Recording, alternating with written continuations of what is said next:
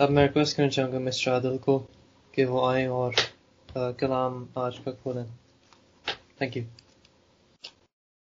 thank you thank you mister Gulfaraz Masih में आप सबकी सलामती हो और मेरे प्यारे अजीजो खुदावंत का मैं शुक्रगुजार हूँ कि खुदावंत ने एक दफ़ा फिर हम सबको वक्त दिया कि उसके हजूर में आ सकें और उसके पाकलाम को खोल, खोलें और उसकी मीठी बातें पाकलाम से उसकी मीठी बातें जो उसने हमें कही, वो हम सुन सके और बरकत पाए। जैसा कि हम एक सिलसिले को सीख रहे हैं, जो कि यहोवा की सिफतों के नाम का सिलसिला है, उसको हम सीख रहे हैं। तो आज भी हम इस सिलसिले को जारी रखेंगे, और जैसे कि हमने पहले सीखा, यहोवा एलोहीम के बारे में सीखा कि जो कि गॉड क्रिएटर माइटी या स्ट्रॉन्ग है, उसके बारे में हमने देखा। फिर हमने यहोवा एडोनाई के बारे में देखा, जो कि हमें बताता है कि खुदामंद हमारा मालिक है। वो खुदामंद है। इसके बारे में हमने सीखा। फिर इसके बाद हमने यहोवा राफा के बारे में सीखा कि वो मरम पट्टी करने वाला है। वो ठीक करने वाला है। और वो हील करने वाला है, सिर्फ़ वो जिसम को ही नहीं, बल्कि वो रूह को भी तंदुरुस्ती देने वाला है, ठीक करने वाला है। ये हमने देखा। फिर यहोवा नसी के बारे में हमने देखा कि वो हमारा निशान है, वो हमारा झंडा है। इसके बारे में हमने देखा और फिर हमने यहोवा मकादश के बारे में देखा, जो कि सेंटिफाई करता है। वो खुदा, वो खुदावंत जो कि हमें मखसूस करता है, जो कि हमें पाक करता है, जो कि हमें मुकद्दस करता है। इसके बारे में हमने देखा और फिर यहोवा शिलोम, यानी कि सलामती का शहजादा, जो कि हमारा इत्मीनान है, हमारी तसल्ली है, और और मेरे अजीजों और भी यहोवा की सिफतों के बहुत सारे नाम हैं, कहा जाता है कि 900 पचपन नाम है, या शायद इससे भी ज़्यादा हो। लेकिन आज जो हम सीख रहे हैं, वो हम सीख रहे हैं, जैसे कि आपने हवालों में देखा, यहोवा रोही या रोहाय इसको अमेरिकन एक्सेंट में, जब मैं इसको जब मैं इसकी सर्च कर रहा था तो उसमें कई दफ़ा रोहाई भी कहा गया है और रोही भी कहा गया है। और ये इब्रानी का लफ्ज है और ये इसका मतलब है खुदावंद हमारा चौपान। जहोवा यहोवा रोही का मतलब है कि खुदा हमारा चौपान है हमारा गडरिया है। और लातीनी में इसका मतलब इस, इसको कहा गया है कि वो हमारा पास्टर है वो जो लुक आफ्टर करता है। तो ये खुदावंद की सिफ्त है। यहोवा, रोही, जो कि जो कि गडरिया है, जो कि इसको शेपर्ड है इज़ अवर गुड शेपर्ड वो चौपान है, और वो हमारा पास्टर भी है। मेरे जीजो अगर वो, हम उसको मानते हैं कि अगर वो गडरिया है तो यकीनन उसकी भेड़ें भी हैं। और उनकी, उसकी भेड़ें कौन है? हम हैं। हम सब सारी कलीसिया, बल्कि सारी दुनिया के लोग उसकी भेड़े हैं। और आज हम पाकलाम से देखेंगे कि किस तरह हम उसकी भेड़े हैं। आज हम पाकलाम से देखेंगे इस गडरिए के बारे में और अपने बारे में। अगर हम उसकी भेड़े भेड़े हैं तो हम पाकलाम में इसके सबूत भी देखेंगे। भेड़ का ज़िक्र बाइबल में 500 से भी ज़्यादा दफ़ा आया है और किसी और जानवर का ज़िक्र इतनी दफ़ा नहीं आया जितनी दफ़ा इस भेड़ का ज़िक्र आया है। जैसा कि पुराने यहनामे को ही देखने के सबसे पहले इसको याकूब ने इसको इस्तेमाल किया और वो पैदाइश के 49 चैप्टर में, जेनेसिस 49 24 में उसने इसको इस्तेमाल किया। और आयत के बिल्कुल आखिरी हिस्से में लिखा है कि वहाँ से वो चौपान उठा है जो इज़राइल की चट्टान है। और फिर जबूर सौ की तीसरी आयत, हम उसके लोग और उसकी चरागाह की भेड़े हैं। ये जबूर नवीस लिखता है। और दाऊद खुद, जबूर तेईस के अंदर वो सबसे पहले तो वो, क्योंकि वो खुद गडरिया था और वो जब अपने भेड़ों की वो देखभाल करता था तो उसने एक बात को डिस्कवर किया। उसने इस बात को डिस्कवर किया, इस बात को जाना उसने कि वो खुद भेड़ है और खुदा, खुदावंद यहोवा उसका गडरिया है, चौपान है।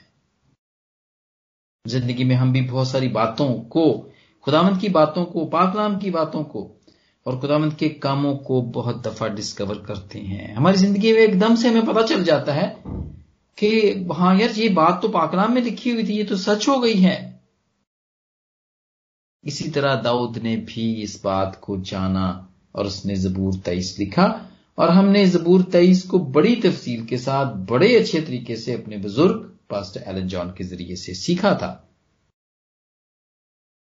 मैं आज जबूर तेईस पे तो बात नहीं करूँगा इतनी।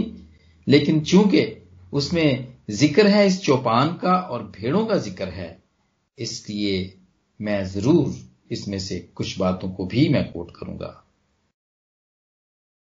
जी मेरे अजीजो, हम उसकी भेड़े हैं, इस बात को मानना पड़ेगा, इसलिए कि यह पाकलाम में लिखा हुआ है।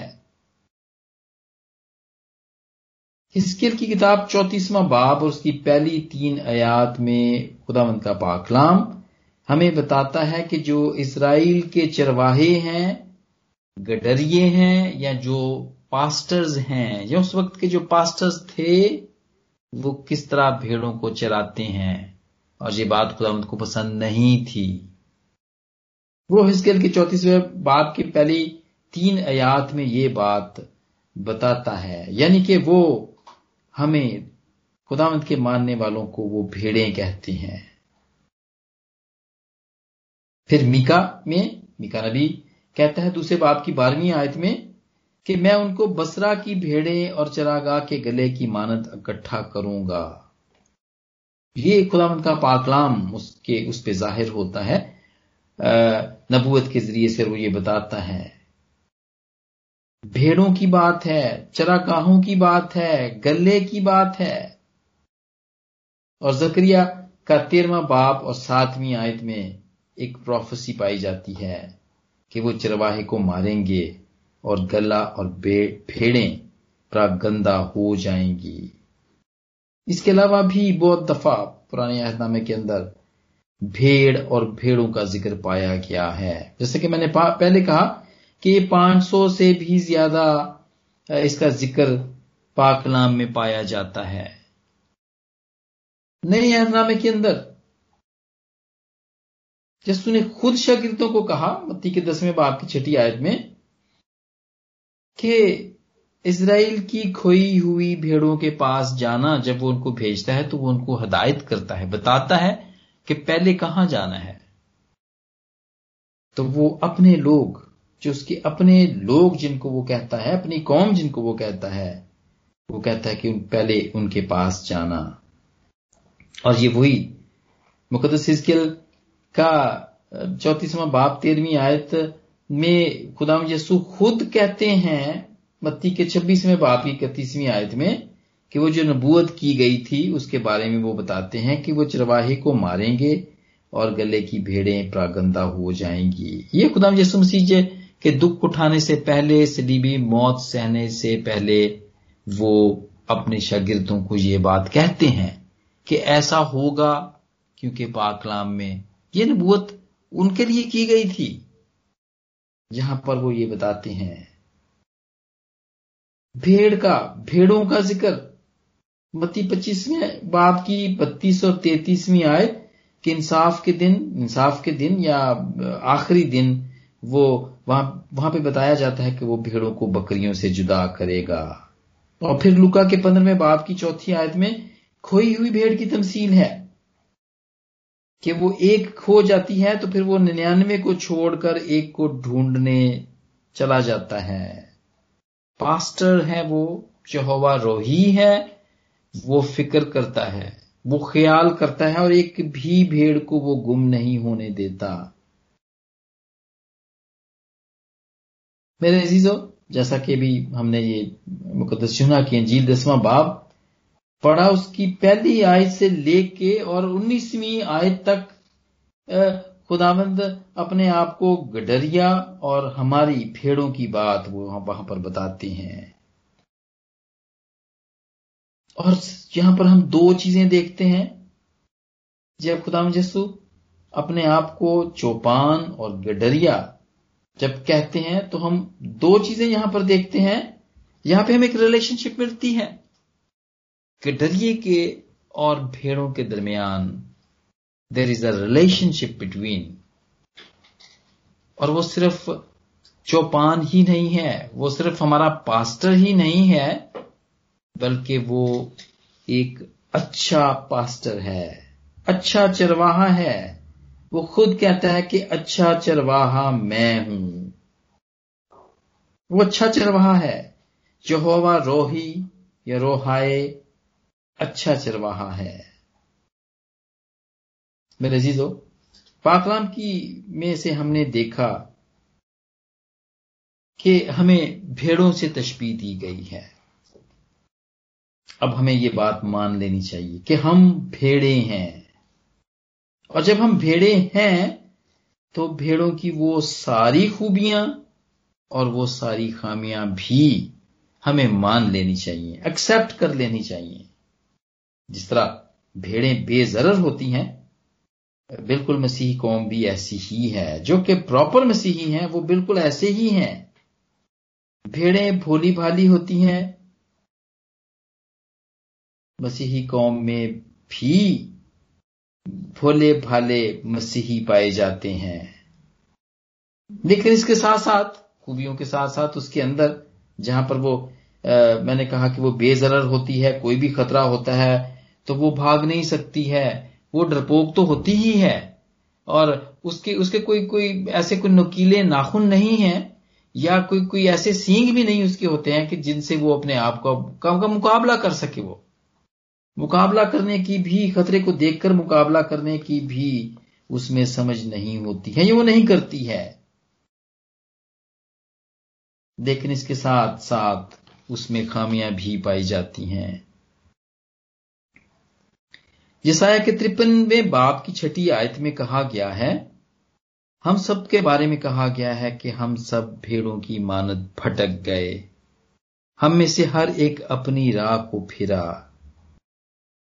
जी मेरे अजीजो, हम जो भेड़े हैं, बहुत जल्दी गुम हो जाते हैं। और जब ये भेड़े गुम हो जाती हैं तो सबसे बड़ा नुकसान ये होता है कि वो खतरे में आ जाती हैं। वो खतरे में आ जाती हैं इसलिए कि कोई भी उनको पकड़ सकता है। खाई में गिर सकती हैं या फिर कोई दरिंदा उसको उनको फाड़ सकता है। और वो आ, पानी में डूब सकती हैं। पानी में डूब सकती हैं। इसीलिए तो दाऊद ने भी पाकलाम में यही कहा कि वो मुझे राहत के चश्मों के पास ले जाता है। चश्मों के पास, चश्मों की बात यहाँ पे की गई है मेरे अजीजों। और चश्मों में कोई डूबता नहीं है।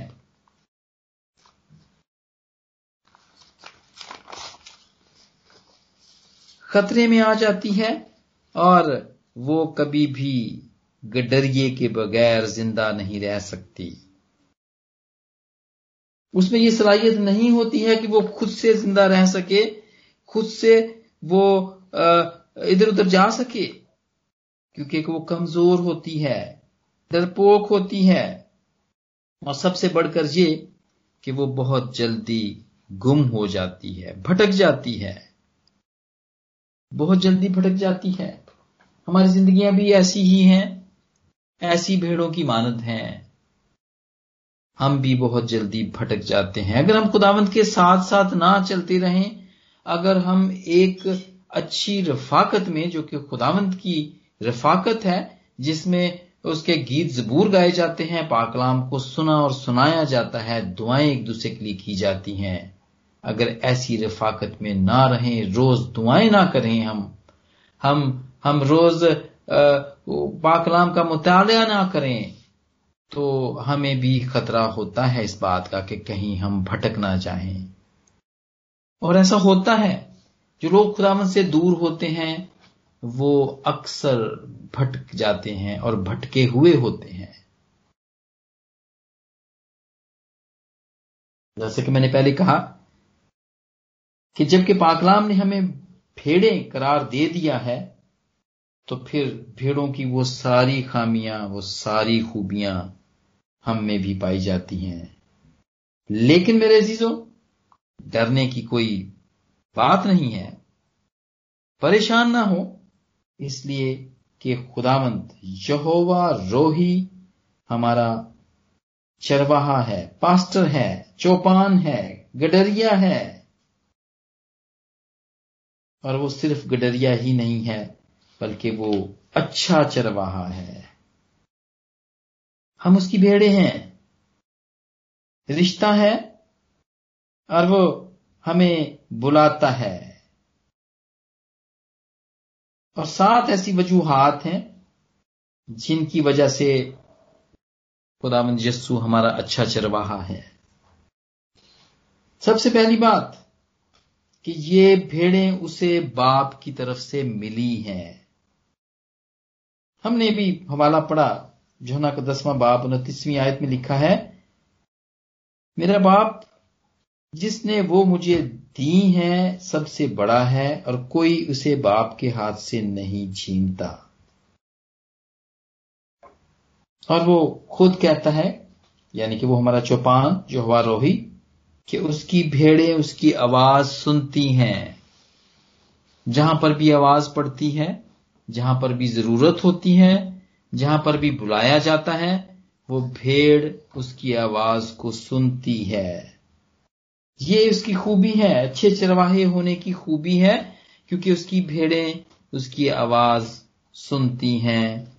और दूसरा पॉइंट ये है, वो हमारा यहोवा रोही है, इसलिए कि वो हमें जानता है कि हम खतरे में हर वक्त रहती हैं, हम गुम हो सकते हैं हमें नुकसान हो सकता है, वो हमें जानता है। योना के दसवें बाप की चौदहवीं और पंद्रहवीं आयत। पंद्रहवीं आयत में है, इसी तरह मैं अपनी भेड़ों को जानता हूँ और मेरी भेड़े मुझे जानती हैं। ये मुकदस योना में खुदाम यसु मसीह ने यह फरमाया, और जो उन्हें नहीं जानती, वो खुदावंद की भेड़े नहीं हैं। लेकिन खुदावंद उनको भी कहता है कि वो आ, मुझे जानती तो नहीं है लेकिन एक दिन आएगा कि जब मुझे जानेगी। मेरे अजीजों हम अपने तौर पर तो बड़े पुरसरार हो सकते हैं लेकिन उसके लिए नहीं।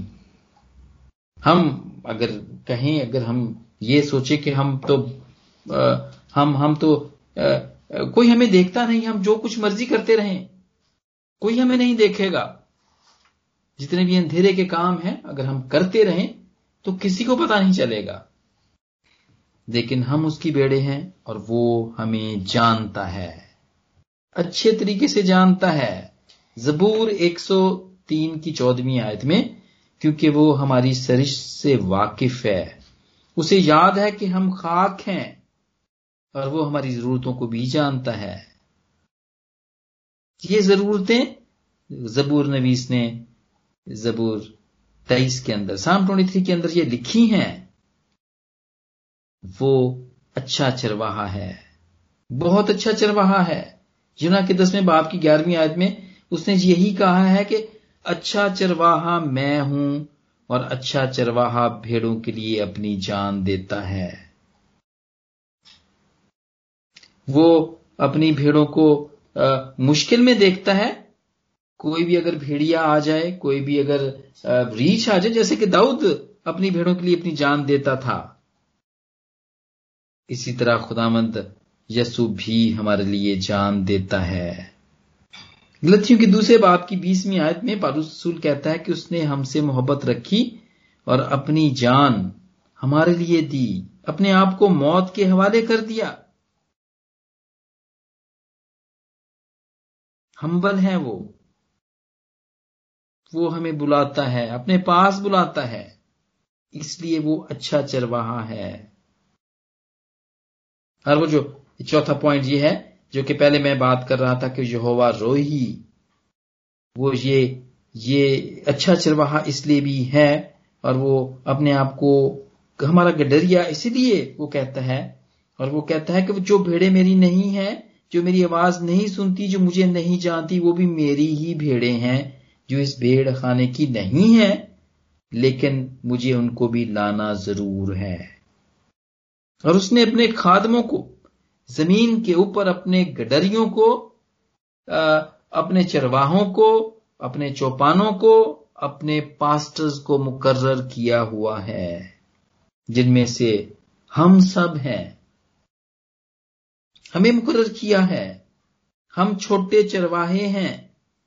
जिनको उसने ये काम सौंपा हुआ है।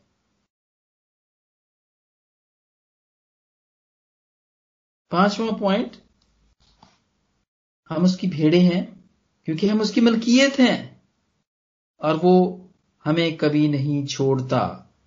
यहोवा रोही हमें कभी नहीं छोड़ता, वो हमारा मालिक है, वो हमारा खुदावंद है।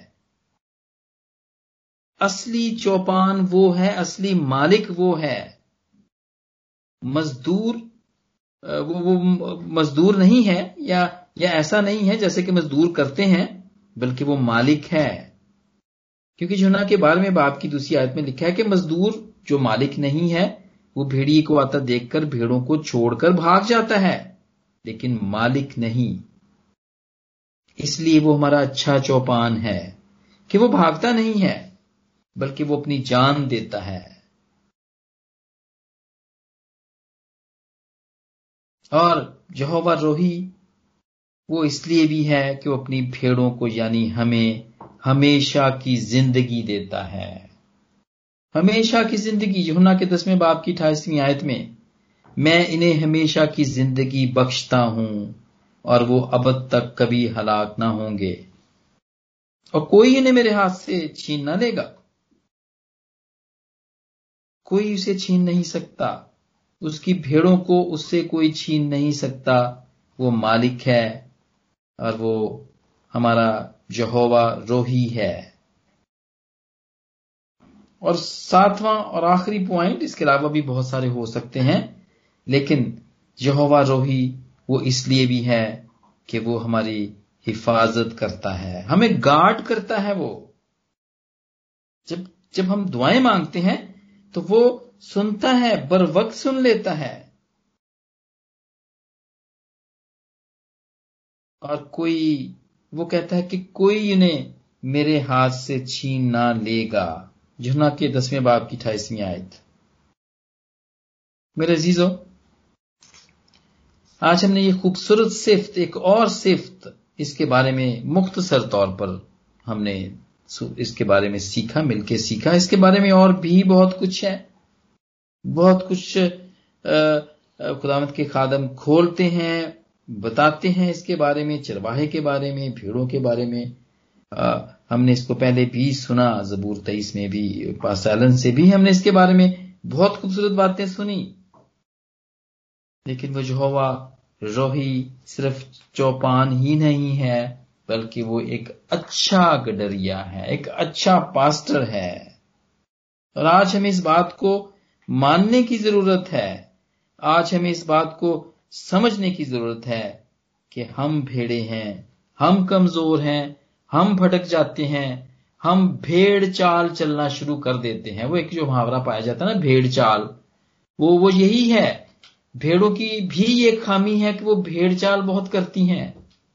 चाहे अच्छा हो, चाहे बुरा हो एक दूसरे के पीछे चलना शुरू कर देती हैं। अगर एक भेड़, अगर किसी खाई में गिर रही है तो दूसरी भेड़ भी उसके पीछे ही गिरेगी।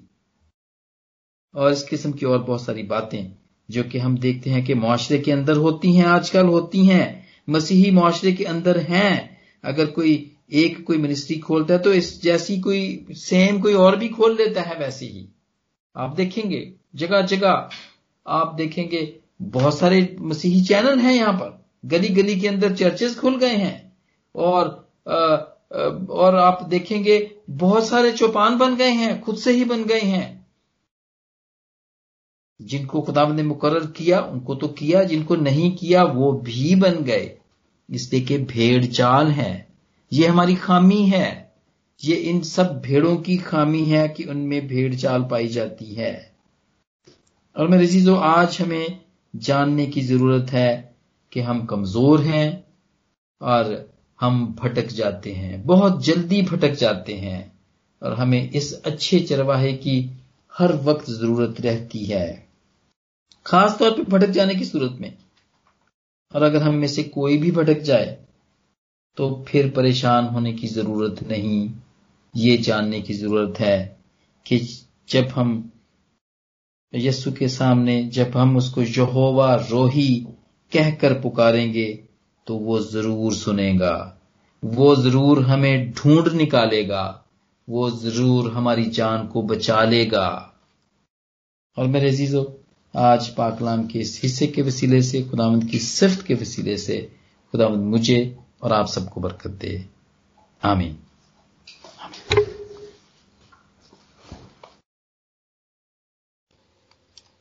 Amin. Amin, Ji. Thank you, Mr. Adil, for this very blessed message.